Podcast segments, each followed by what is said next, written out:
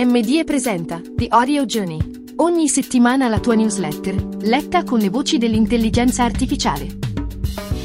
Oggi parliamo dell'aggiornamento del white paper sul branded podcast, realizzata dal podcast Committee di Obe. Per anni gli inserzionisti pubblicitari che operano nel contesto digital hanno fatto affidamento alle varie tecnologie Martech per tracciare gli utenti, fornendo loro annunci pubblicitari mirati e misurabili.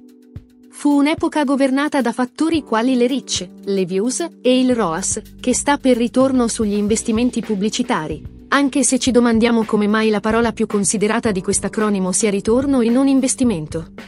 Tolto il fatto che tra un anno sarà difficile continuare così per via della cookie deprecation, i marketer in tutto il mondo iniziano a riconoscere come catturare l'attenzione dei consumatori non possa più essere l'obiettivo primario delle loro attività e che in epoca digitale e on demand sia necessario conquistare il loro interesse. Sono tante le cose che possono richiamare la nostra attenzione e che possiamo definire come una reazione istintiva o neurofisiologica del cervello a stimoli sensoriali esterni o interni. Sono invece molte meno quelle situazioni che possono destare il nostro interesse perché questo è un atto che implica la nostra volontà. Per esempio quando guardiamo Netflix per un intero weekend, quando stiamo seduti un paio d'ore a teatro o al cinema, o quando dormiamo poche ore pur di finire un libro. La differenza sostanziale è che l'advertising dovrebbe catturare l'attenzione per invitare l'utente ad approfondire, a cliccare e ad acquistare, mentre il contenuto dovrebbe creare interesse per tenere l'utente attaccato a quello che sta fruendo, invitandolo a guardare o ascoltare di più.